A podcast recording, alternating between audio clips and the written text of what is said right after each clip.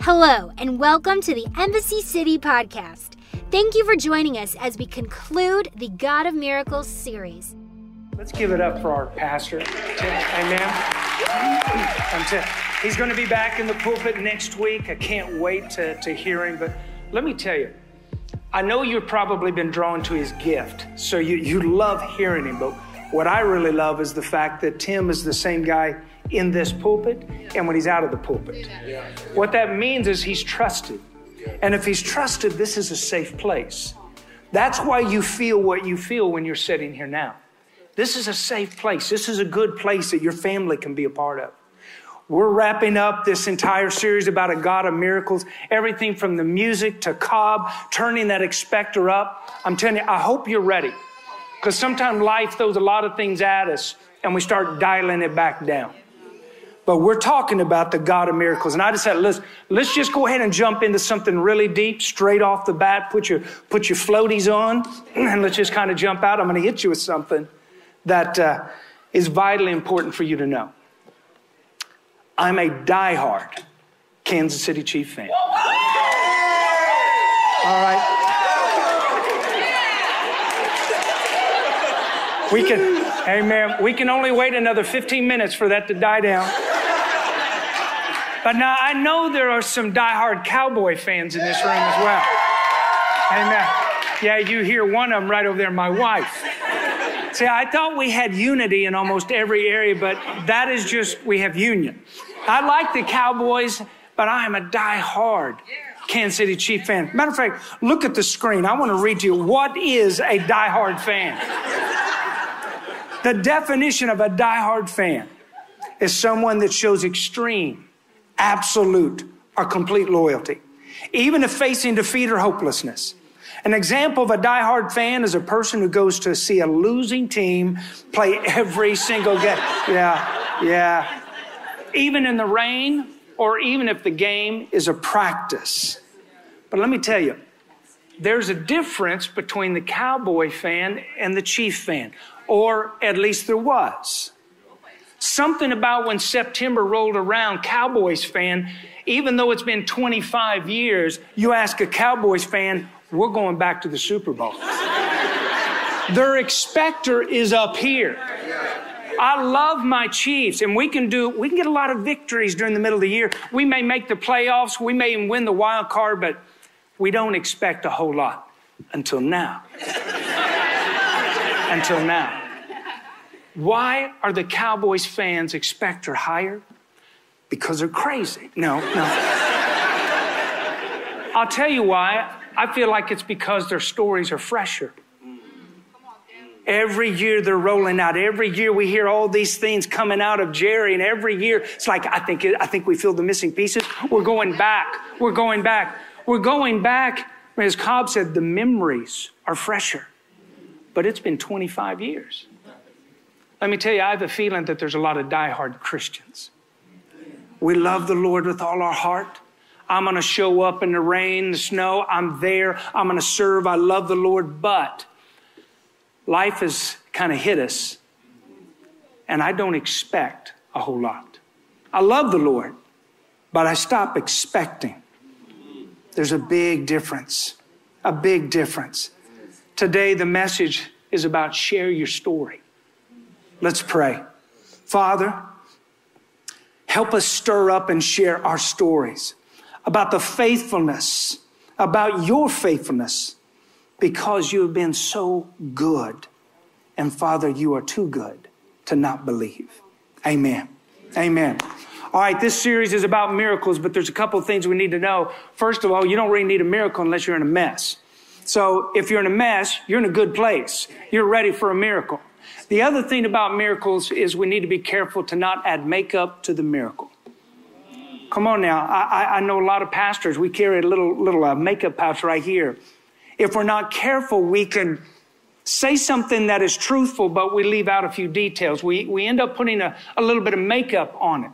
If we're not careful, what happens to makeup when the heat gets turned up? Man, what was, what was added to enhance now all of a sudden looks nasty. You know, it's, I mean, if we're not careful, it's like we want to help the Lord, but in reality, are we helping ourselves? It's like, Father, I remember when I had that headache and I, and I prayed and Lord, I thank you in three hours. Lord, I was healed. That was great. But Lord, hey, you know, just think if instead of a headache, that was a coma. Instead of three hours, that was three months. Think of what we could do for the kingdom, me and you, God. The problem, if we're not careful, God doesn't need to take the blame for our exaggeration. So I'm going to share some stories and I'm going to do my best to take all the makeup off. I'm going to tell you the real, the raw. I sat down with Mandy. I don't want to get any of these stories wrong. I called my mom on a cup. I called, listen, this is the way I remember it, but I, w- I want to know is this what happened? And I'm praying, Father, 34 years of ministry, you've done a lot of good things. What do you want me to share? He said, I want you to share these two right off the bat. I'm like, Lord, those are about when I was a kid. He said, Yeah, but here's why I want you to share them. The first stories when I was eight years old lasted for a year and a half. You remember being a kid when summers lasted forever? You know, it's like, it's like dog years. It just lasted. When you're a kid, summers lasted forever. It was great. Well, I had horrible nightmares that lasted for over a year and a half. Horrible. I would sneak into my parents' room. I'd lay at the foot of the bed. I'd try to go to bed before everybody else because I was just terrified. And for a year and a half, that's just horrific for a kid. Into about a year, which was a long time, my dad said, Would you like to go talk to the pastor? I said, Yeah, yeah. I remember we went in, and I, I, still remember my dad's sitting to my left. We're sitting across from the desk. There's the pastor. He's a great man of God. I remember my dad recapping the story real, real quick, what I was going through and how long. And I remember the pastor looking across, smiling, said, Stan, you don't have to worry. I remember the peace that came on. I'm, I'm nine at this point. I remember the peace that came on me. And then I remember how quick it left. He looked at me and said, Stan, you don't have anything to worry. You know why? Because it's all in your mind. I just remember in my mind, don't treat me like a kid. I don't know what else was said. I can't remember anything about that story. My dad probably made me thank him, but we left and I went on for another three months. Absolute torment. Until again, my, my uncle started a church. My dad said, You want to go talk with Uncle Ronnie? I said, Sure. We go in, same scenario. He's sitting right next to me. My dad is across from the desk in my Uncle Ronnie's office at the church, and he shares a recap. And I remember my Uncle Ronnie looking across and said, Stan, you don't have anything to worry about. I didn't have peace this time. Nothing. I, was, I, I wasn't ready for anything. He said, Do you know why? He said, Because you've been given the right and the authority to use the name of Jesus. Nowhere in Scripture do you see you have to be of a certain age before you can use His name. And He put His hand above it. Everything is subject to that name. I remember the first time I saw Tim take communion. When he lifted that cup and put it up, it reminded me of my Uncle Ronnie. Everything is subject to that name. Let me tell you, I didn't have a lot of Bible knowledge, but I had a truth right there about the power and the authority of Jesus' name. And I used that. And for the first time in kid years, dog years, whatever, 180 years, a year and a half, I had sleep. I loved it. I learned the authority of Jesus' name. Story two. When I'm 12 years old, we changed churches. We're now at my uncle's church because it is exploding in growth. It's Thursday night prayer. Only the dedicated are there on Thursday night prayer. my job as a 12 year old, we're out there playing hide and go seek. We're playing games, and at the end, we come in for the cake, the cookie. That was it. That's what I did. Well, after one of those, we come in, and I remember walking in, and they're done, and they're in little pockets, and the tables are out, and the cookies, and, and they're pouring all the drinks and the coffee. And I'm standing there, and I'm looking over at a little girl by the name of Miranda. She's almost three, two and a half to three, and she's going down those rows. She, she can't see it, but she knows there's cookie and cake up there. She's going down the little table trying to find it. She misses the cake and the cookies, and she gets down to the coffee. And I'm watching as she gets her finger in the tip of that cup. And when she tips it, it comes down the back of her hand and she screams. I'm telling you, I'm 12 years old, but it locked in my mind. I heard four things yelled out. Now, again, we just got out of prayer service. And I heard people yell, get some ice. Somebody said, get some butter. Somebody said, call an ambulance. And my uncle said, church, let's pray and they rallied around. Now, I'd love to. T- I told you I'm not going to put any makeup on it. I didn't come up there and lay hands, and no, I wasn't doing nothing. Okay? I'm rolling reporter. I'm 12 year old kid. I'm coming up and I'm looking around because I watched what she did. I saw it hit. I heard the scream and I'm just getting close. When I get up there, I'm seeing the skin hanging from her arm of where it peeled it. I'm just watching. The church is praying. She finally calms down, and I'm 12 year old, so I'm like, you know, anybody going to have any of this cake? You know, this.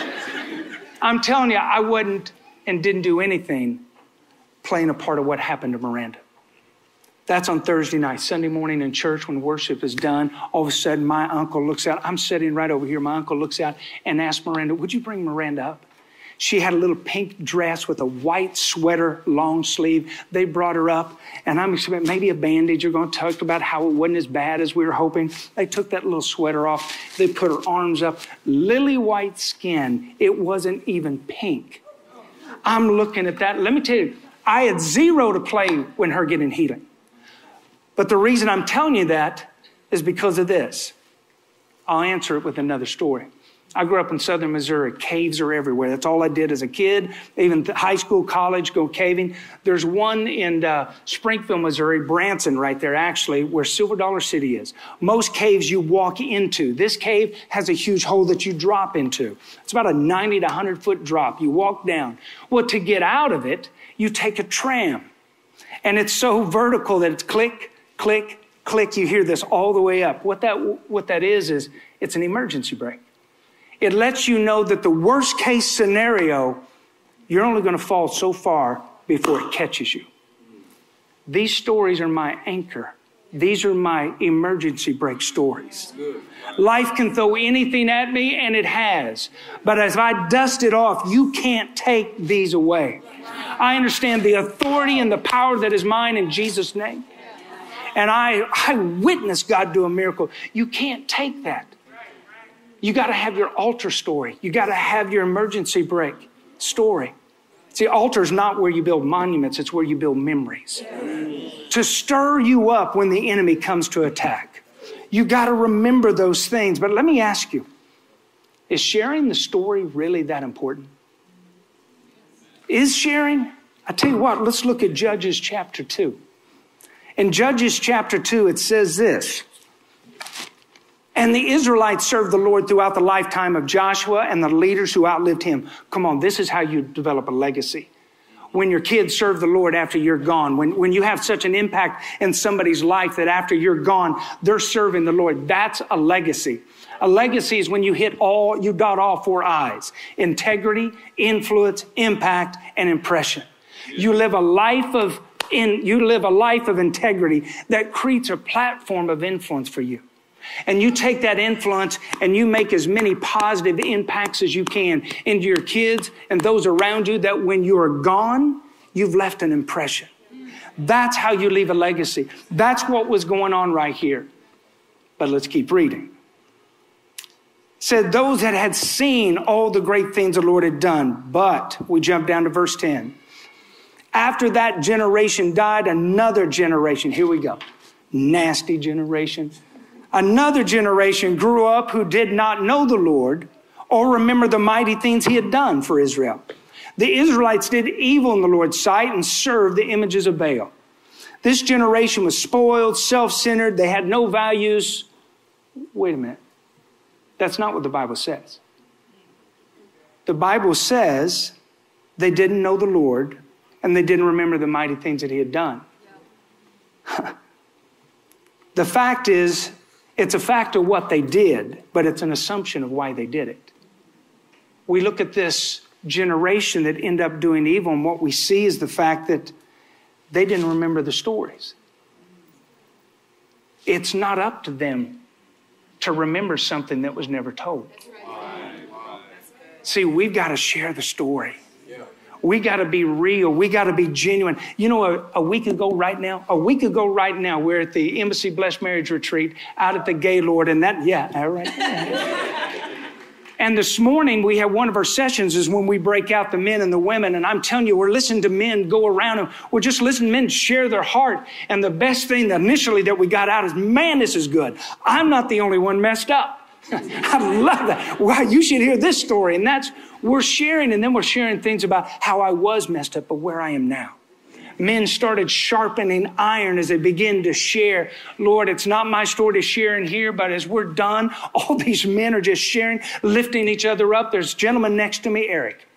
I said, I felt the Lord saying, You got to tell him, tell him to share. Oh my gosh.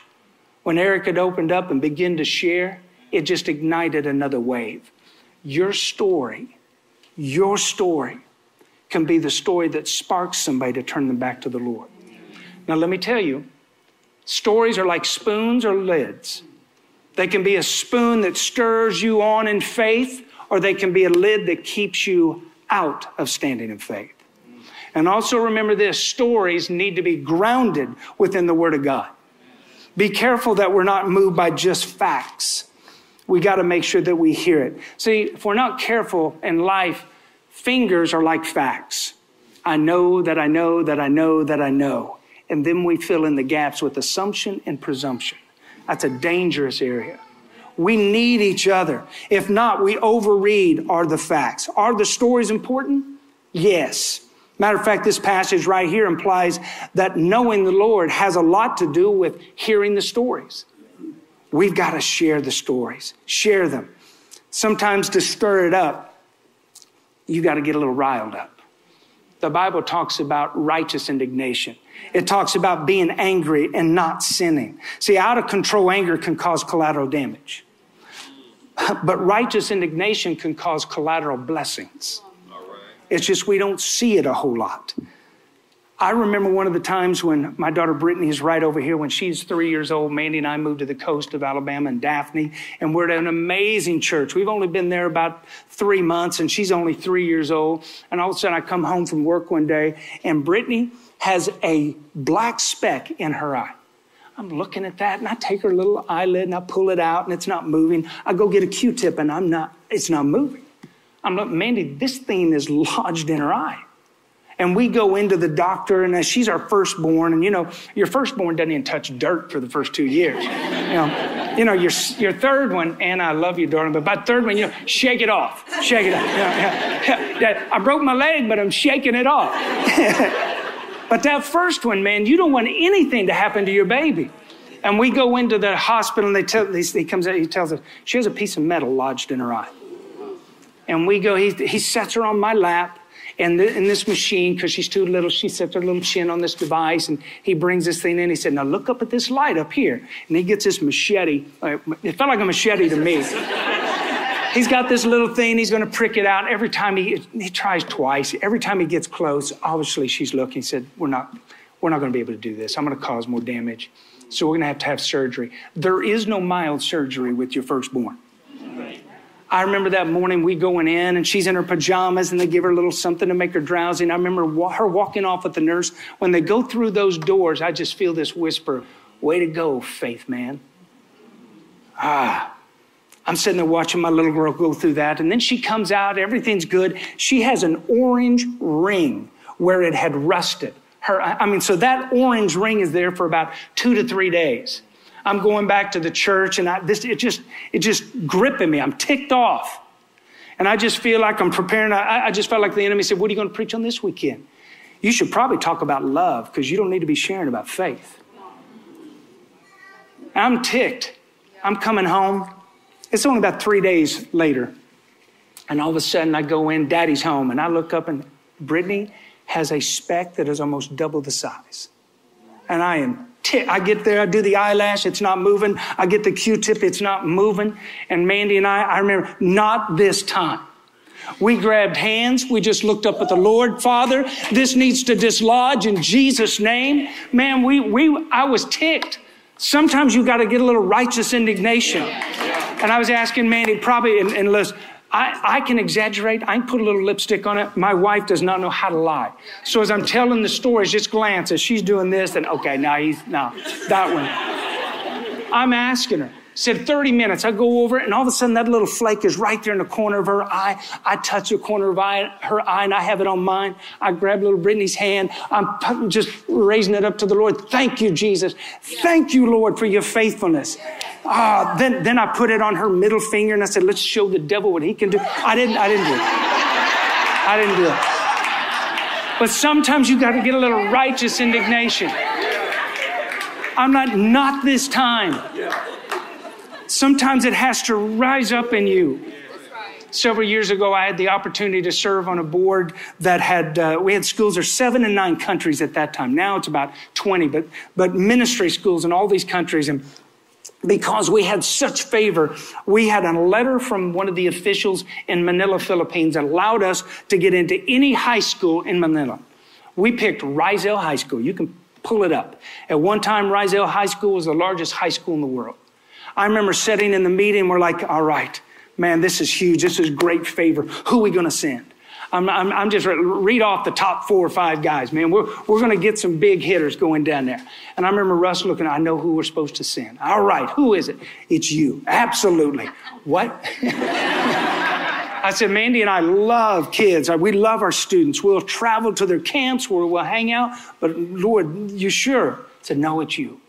So we started preparing. We had a one hour assembly we're preparing for. We got a band, we got everything. I remember telling him, I said, listen, I'm not big into soccer. He said, no, no, no, man, they love basketball. I felt the anointing right there. Uh, all right, all right. So we're ready. We've got several months before we go. And one month out, we have an intercessory prayer team that is praying over every school, every trip they take. And we're one month out of, in our meeting. I remember us saying, the, the intercessory prayer team is getting some strong words. And what they're hearing is danger, danger, don't go.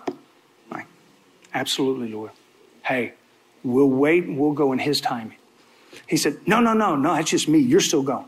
All right. Now that was, is that two dangers for you or is that one danger for you, one for me? But now he was going into some of the islands where it was very dangerous. I'm staying in Manila proper. And I'm like, let's, let's go. When we begin to go or fly over there, all of a sudden, as soon as we land, we're in the hotel, we get notified. Now remember, we have a letter that allows us to get in, but is the principal controlled the timing, when, how, all that? We get this notice. Uh, it's not an assembly. You have 15 minutes. It's in the morning, and it's right after they do their anthem. I'm like, man. Know, I remember Cesar saying, We have this letter. Do you want to go in? And I said, No, no, no. Let's just go. So we go in this huge courtyard. We're on this one side in an open stage. The band's ready to go. We got 15 minutes. On the other side, the principal comes out on a balcony and a loudspeaker and she, they're doing the anthem. And before they get any further, the skies open up and pouring down rain. Wow. And everybody left except about 50 of the scariest students you'd ever seen. you know, the ones that I love the rain. Yeah, I know, but I know. We all do. But that, it was over. It was over. So he goes in and he goes in to talk to her about trying to come back. And he comes out. He said, She's saying we can't come back. She's saying they're, they're too busy. I said, You got to go tell, show her this letter. And I had the letter and I walk in. And when I walk into the office, she's looking down. She never even looks up. She just keeps working. And she said, I'm so sorry it didn't work out. We're very busy. Maybe next month. We're not there for a month. And I had that letter and I had the authority to just remind her, but I felt in my heart, just love on her. I told her, I said, you know what? I thank you for this opportunity. It didn't work, but I really feel like I have a word on my heart for these kids. And, and if anything opens up, just let us know. That was it. We're leaving, and Cesar said, Look, I'm going to be in, t- I'm going to call some other high schools. We're going to see what we can do. I said, No, let's just go back to the hotel and let's just be patient for a little bit. Within two hours, all of a sudden, we get a phone call. It said, You can come back tomorrow morning, but you still only have 15 minutes. Do you want it? And I said, Absolutely. Absolutely. Man, we get in there the next day, same thing, the big courtyard, everybody's there, band's ready. We only got a little bit, so they're going to hit it, smile, and then they're done. You know, I mean, we got 15 minutes to roll. And she walks up on the balcony, they begin the national anthem, and all of a sudden it begins to sprinkle. Then it begins a, a light rain and we look over to the side, and that deep, dark gray of heavy rain is maybe about a mile away. And I remember jumping down off the platform, grabbing Cesar's hand, and we pointed up to said, Not this time, Cesar, not today. We didn't come halfway around the world for nothing. And we looked up at the sky right above us and we began to pray. These kids are kind of looking, you know, like these guys are crazy. We're pointing, and I'm telling you, right above us, the clouds started opening you could see blue sky. I'm telling you, the, the hair, not on the front of my head, but the back of my head. I was, I was praying for it, but to see it still, glory to God. I mean, I'm see some of the kids are looking like, I think it's David Blaine. Maybe we got Christian. I, I didn't know if they thought maybe it's a magic show, but they saw what the Lord was doing. Man, I only had 15 minutes. But when he jumped up there, all of a sudden they hit the band. They did something real quick and I jumped into it. I had half of them yelling, teamwork makes the dream work. And we just went at it. I only had 15 minutes. When we're done, the team is going out into the kids. And when we're done, Cesar, I said, listen, man, don't, don't, don't put any icing on it. How many kids do you think made a commitment to the Lord? He said, probably just under 1,200. All right. All right. God can do anything. He can show up and show out in 15 minutes. Sometimes we think, but I've got a letter. Many times we want the miracle on our terms. But be open and ready because let me tell you, your miracle is never ever just about you. If you do get it, then you need to be ready to share it. I mean, you got to share the word. Even in you're a mess, be ready to share so somebody else can help you out of that to get to your miracle. Man, all of a sudden, Cesar came in and said, The principal wants to see you. I'm like, okay.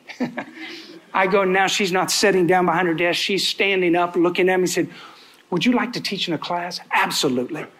I, I didn't teach in a class. I went in, I'm talking to students. When that one's done, would you like to teach in another? Absolutely.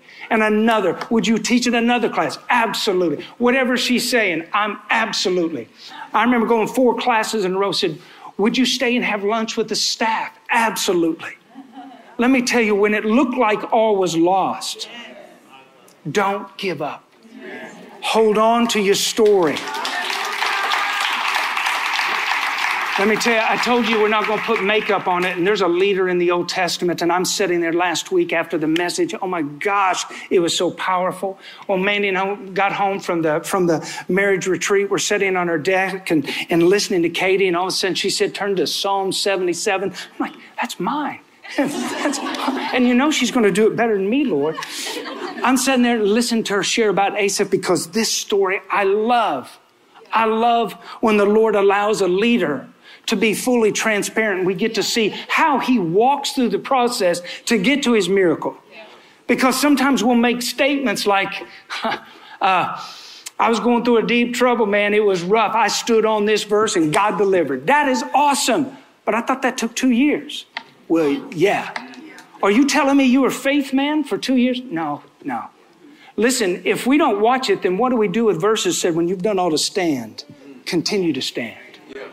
What do we do with verses, don't grow weary in well doing? What do we do with verses? Hold on to your profession or your confession of faith because there's an enemy that's going to try to attack. Let's stay tuned to it. And I love this. We're going to jump through Asaph real quick. Asaph chapter 77 said, I cried out to God. Yes, I shouted. Listen, let me tell you something. Anytime a problem really deals with you, you're going to get loud and proud on it. I mean, it's not going to be a token prayer. Oh God, that you would listen to me. When I was in deep trouble, again, if it involves you, is there any other kind beside deep? He goes into it. I searched for the Lord all night long. I prayed with hands lifted toward heaven, but my soul was not comforted. I think of God and I moan, overwhelmed with longing for his help. You don't let me sleep. No, wait a minute. Make sure when we're reading scripture, it's a fact that it's said, but it doesn't mean it's a truth. Right. Okay? You don't let me sleep. There's been times that the Lord hasn't let me sleep. But listen to this next part. I am too distressed. Okay, that's not God. He is not going to stress you out. What it is, is he's not seeing things happen as quick as he would like them to happen. And he's struggling and he's being genuine about his struggle. Okay? I love that he's sharing this. He says, I think of the good old days long since ended. This is nostalgia. Haven't we all been there? Thinking, man, if I could just go back if I didn't do that, if I'd have said this. Be careful. Nostalgia is an emotional longing for an unobtainable or unrealistic past. It will steal your time. If you stay focused on it long enough, it'll steal your life. When my nights were filled with joyful songs, this is truthful. Man, his family led worship. He had, he had times he probably sat down with David and David had a song and, and he put the music to it. Or maybe flipped around and all of a sudden I've got these words and he puts music to it back and forth. He was there and he saw the highlight of the temple, then he saw it fall. Has the Lord, now listen, I love that he says this. Has the Lord rejected me? Will he never again be kind to me? You know, when you're a problem, sometimes what about me, me, me? But usually we're quick to turn and try to find somebody to blame. Notice what he does here. He shifts. Is his unfailing love gone forever? Has his promises permanently failed? Has God forgotten to be gracious? Has he slammed the door on his compassion? Listen, this is a leader that is blaming God. Anybody else ever been there? I've had some of my, I thank God that He loves me so much that there are times that I've been able to complain knowing what I'm saying is wrong. But He's just letting me vent. He loves me, waiting for me to stir up the stories that are real, waiting for me to remember the real past. He said, and I said, This is my fate. I feel like some individuals are sitting here today and you've bought into the lie of compromise. It doesn't look like I'm going to get my miracle. It looks like this is as good as it's going to get. I guess this is as good as my marriage is going to be. I guess this is all I can expect. I guess this is, I didn't get that job. I guess this is just the best it's going to be. Watch out for the lie of compromise. If the enemy can't stop you, he'll try to get you just to settle. And to say, you just need to be thankful. Yes, we always need to be thankful, but we need to know God's truth. And he said, This is my faith. The Most High has turned his hand against me. Stir yourself until you remember the right stories. But then I recall all you have done, O Lord. I remember your wonderful deeds. It took a minute, but now all of a sudden he's tapping in. He's tapping into what he remembers. They are constantly my thoughts. I cannot stop thinking about your mighty works, O God. Your ways are holy. Is there any God as mighty as you? You're the God of great wonders. You demonstrate your awesome power among the nations. By your strong arm, you redeemed your people, the descendants of Jacob and Joseph. Man, it is flowing out of him now. Some of these probably were songs. He's tapping into a, a lot of things. You've got to tap into your story. But let me tell you, I know some of you are sitting here and say, I don't have a story. I don't have a story like that. Well, nobody comes with a story. You got to trust somebody else's story until you get your own. You got to trust the word. You got to trust me. You got to trust. Cobb, Katie, do you trust their story? De- Devontae, when he shared, do you trust his story? Tim, Juliet, do you trust their story? Lean on it. Seriously, lean on somebody else's story as long as it's based on God's word. Lean on our story until you get your own. Now he's digging in. Your arrows of lightning flashed. Your thunders roared from the whirlwind. The lightning lit up the world. The earth trembled and shook. Look at this part right here. Your road led through the sea. Your pathway through the mighty waters. And look at this. A pathway no one knew was there. They didn't just show up at a spot because they were cornered and ran. They ended up at the perfect spot, even though it looked like it was the wrong place. You may feel like there's no hope. Man, I, I hear you, but I don't think there's any hope for my marriage. I hear you, but you don't know what the doctor just told me. Let me tell you, you start listening to God's word and let it stir up inside of you what he says about you. When I hear Asaph stirring up those things, it just sparks me. I think of the words that we sang.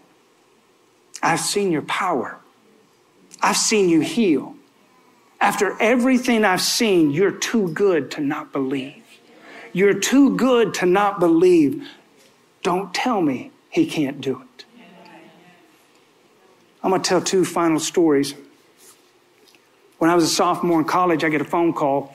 Said, You need to come to the hospital. My dad just checked in the hospital earlier that day, had an ulcer, and just going in for a checkup or whatever it was. That's what we thought.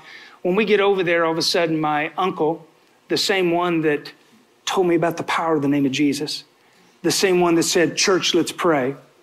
Gets in a room with me and my brother and said, Listen, boys, I need to let you know what the doctor said. Your dad, it's not an ulcer. Your dad has cancer. He said it's spread all throughout his stomach, it's attached to several of the vital organs. Uh, surgery is not an option. They recommend being on treatment immediately, but they give a very, very low percentage of success. Those are facts. Undeniable facts. The problem, if we're not careful, we allow the facts to build up to the point where we can't stand in faith. Let me tell you, faith is not denying the facts. It's not a hyped up uh, mental picture you try to get. Faith is facing the facts by putting them in proper perspective with God's truth. See, my uncle that shared the facts then turned around and said, Now, boys, we're praying. We're speaking life and healing over your dad, and we ask him to do one more scan. It should be done in just a little bit. See, guys, the facts, if you're not careful, the facts start building up and you feel like there is no hope because facts will suck out the hope in the room. But let me tell you, face those facts. See, the fact is you may have sickness in your body, but the truth is, by his stripes, you are healed. See, the, the, the fact is, your finances may be lacking, but the truth is, my God will supply all my need according to his riches and glory. The fact is, you may be in a situation that fear has gripped you to the point you don't know what to do. But the truth is, my God has not given me the spirit of fear, but rather of power and of love and a sound mind. With my, I'd love to say it was me, because fear was really trying to grip me, but it was me leaning more on my uncle and his faith. But as we're speaking that, all of a sudden they come out and they've got, hey, the scans are back and the doctor would like to speak with everybody. They put the scans up and they're, um, we don't, we don't fully understand it, but as you can see, it's not spread out. It's actually in a mass and surgery is an option and we're prepping now. I got six more years with my dad. I got six more years with my dad. Speaking faith. Now listen, it'd be easy for me to put a little, a little bit of makeup on that story and tell you that how I quoted a verse and stood there. I just joined my faith and leaned heavily on my uncle. Some of you need to be leaning. You need to lean on Cobb and Katie. You need to lean on Devontae. You need to lean on Sarah. You need to lean on somebody else's story. Include them in your mess so it can lead to a miracle. three years ago coming up this, this Thanksgiving. I had, a, I had a stupid little mistake, um, an accident, and, and I tore my rotator cuff. I had a bicep tear. I couldn't even lift my arm. So I go in for a simple surgery. And uh, let me tell you, this miracle all is predicated by me messing up. All right?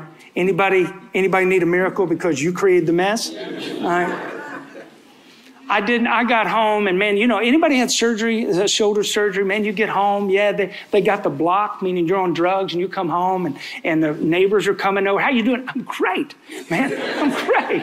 You know, I'm left-handed. You want, we'll go shoot. What, I'm good.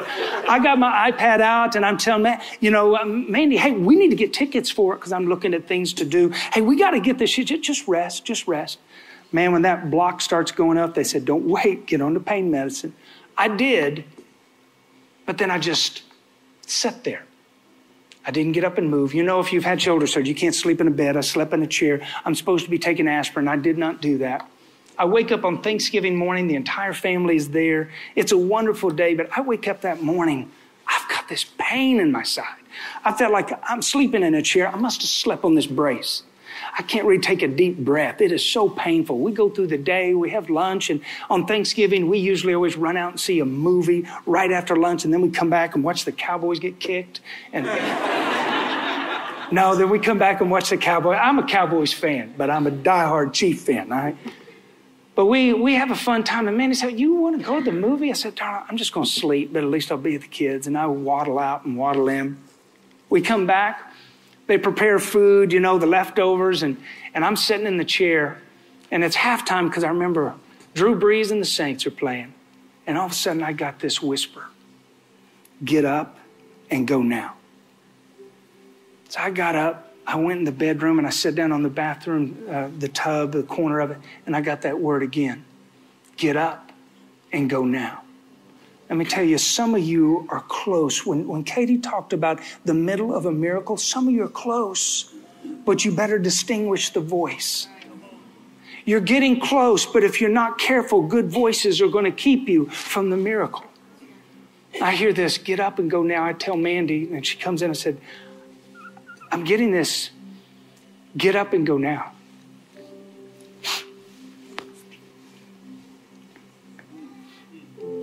She rallies the troops.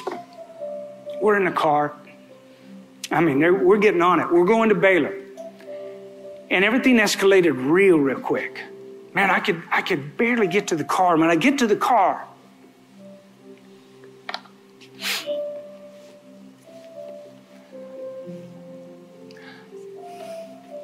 my son's driving. Mandy and Anna are right behind us. Jake, Britton here in the car behind him. When Jake turned on the lights of the car and the lights, I noticed the lights were coming through. All of a sudden, I got this whisper. I said, You've had a good life, but you're going to die today. Your son's going to see you die. Your family's going to die, see you die. It's going to be on Thanksgiving, and their life is never going to be the same. And I just, just stayed quiet. We're about halfway there. We're on 121, and all of a sudden, this whisper comes up again. Your dad was a good man. You're a good man. Your dad never got to see his grandkids, and you're never going to get to see yours. It's just. I can see Baylor. We're maybe a three quarters of a mile out, and all of a sudden this whisper comes up again. You need to turn and say something profound to your son. You need to say something to Mandy. You let her know how much you love her. They need to have these last words from you. Say something. Tell Anna, speak out and give them something they can hold on to the rest of their life. Boy, it sounded so good, but something wasn't right. And then this other little whisper just stay calm, Stan, and don't speak. And then all of a sudden, it's like this picture. You remember how you used to love to swim and you'd go down and you'd hold your breath? Yeah, and I could hold my breath for two minutes. I know people can hold it longer, but two minutes is a long time. I could just stay calm. He said, stay calm. As soon as we get there, they hustle out. Man, they, they, they got me in a wheelchair. They bring me up. They're going to run the scan, but I've only had this on for three days. I, I, I, I can't, I told the guy, I can't lean back. He has to help me lean back and, and, and they're squeezing me in this tube. And as soon as I come out, they take me in the room and they shoot me with a shot of Lovenox. He said, It's a blood clot. All right, all right, at least I'm here. Good to go. We get up in the room, and all of a sudden I remember when the, the doctor came in and Mandy's there, and I'm like, So, is it, is a blood clot? I said, Oh, no, sir. you have multiple blood clots in both lungs. Uh, you're very fortunate that you're here. Let me tell you, some of you are so close to the miracle that God has for you. But there's a sweet sounding voice that is trying to pull you away. It's trying to tell you, go over here. The grass is greener right here. Make this decision, do this. But my sheep hear my voice and the voice of a stranger they will not follow. I'm telling you, but if you don't spend time with him, you can have a relationship with him, but I don't really recognize his voice. Father, right now, Lord, as I was praying, I know what you showed me. You showed me a couple of marriages, Father, that were basically at the end of the rope. They, one of them had said, "This is if this is as good as it's going to get, I'm out." Father, let them see the hope that you can bring in. Lord, there's individuals here that have received a bad report medically, and they're facing these facts, and Lord, the facts can just suck the hope out of the room. Restore that hope by bringing in the truth of what your son did on the cross for us. Father, I thank you. We have to share our stories. Even when we're in the middle of the mess, we need to lock arms with each other because that's what helps us get to the next miracle. Speak, Father. Let people hear your voice. Some of you just need the Lord just to give you a hug, just to love on you. There's some big burly men that need a man hug from the Lord. Thank you, Father. You are the God of miracles, and you are too good to not believe. Thank you. Thank you for listening today. If this message spoke to you in any way, please subscribe on your favorite podcast app and leave a review too. We would like to connect with you. For past messages, updates, and more, please visit embassycity.com. You can watch live on Sundays and view past messages on our YouTube channel, youtube.com forward slash Embassy City Church. Follow us on Instagram and Facebook at Embassy Irving. If you would like to support more of what we're doing, you can give online at embassycity.com or text Embassy City, all one word, to 77977. We pray you had a great week. Thanks for listening today.